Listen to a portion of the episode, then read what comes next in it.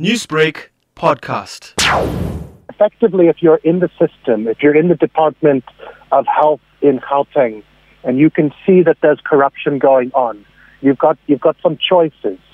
You know, and one of the choices is to stay silent and become complicit in that corruption, and another choice you have is to come forward, like uh, uh, Babita Deokaran did, and, and, and make a statement and, and call this out.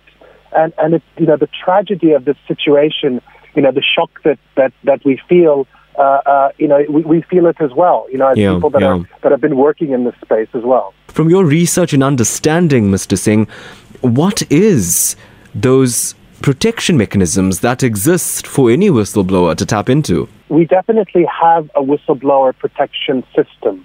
It is something which the NPA is, is meant to be the guardian of, but is it extensive? Is it functioning well? The sense that we get is that the witness protection system doesn't work well, that it's not sufficiently funded, that it's not extensive, to then having that type of protection from the state is not a seamless, well running process. So, how then to work it better? Because if on one hand corruption is endemic and it needs to be investigated, key to that would be whistleblowers. But if whistleblowers are not protected, then that ultimately means corruption is not going to be addressed. One of the base things that, that a lot of people are talking about is the need for this thing to be properly resourced. So, um, you know, whistleblowers have a lot of, they, they've got a lot of requirements. They've got legal issues, they've got psychosocial issues, they've got safety issues.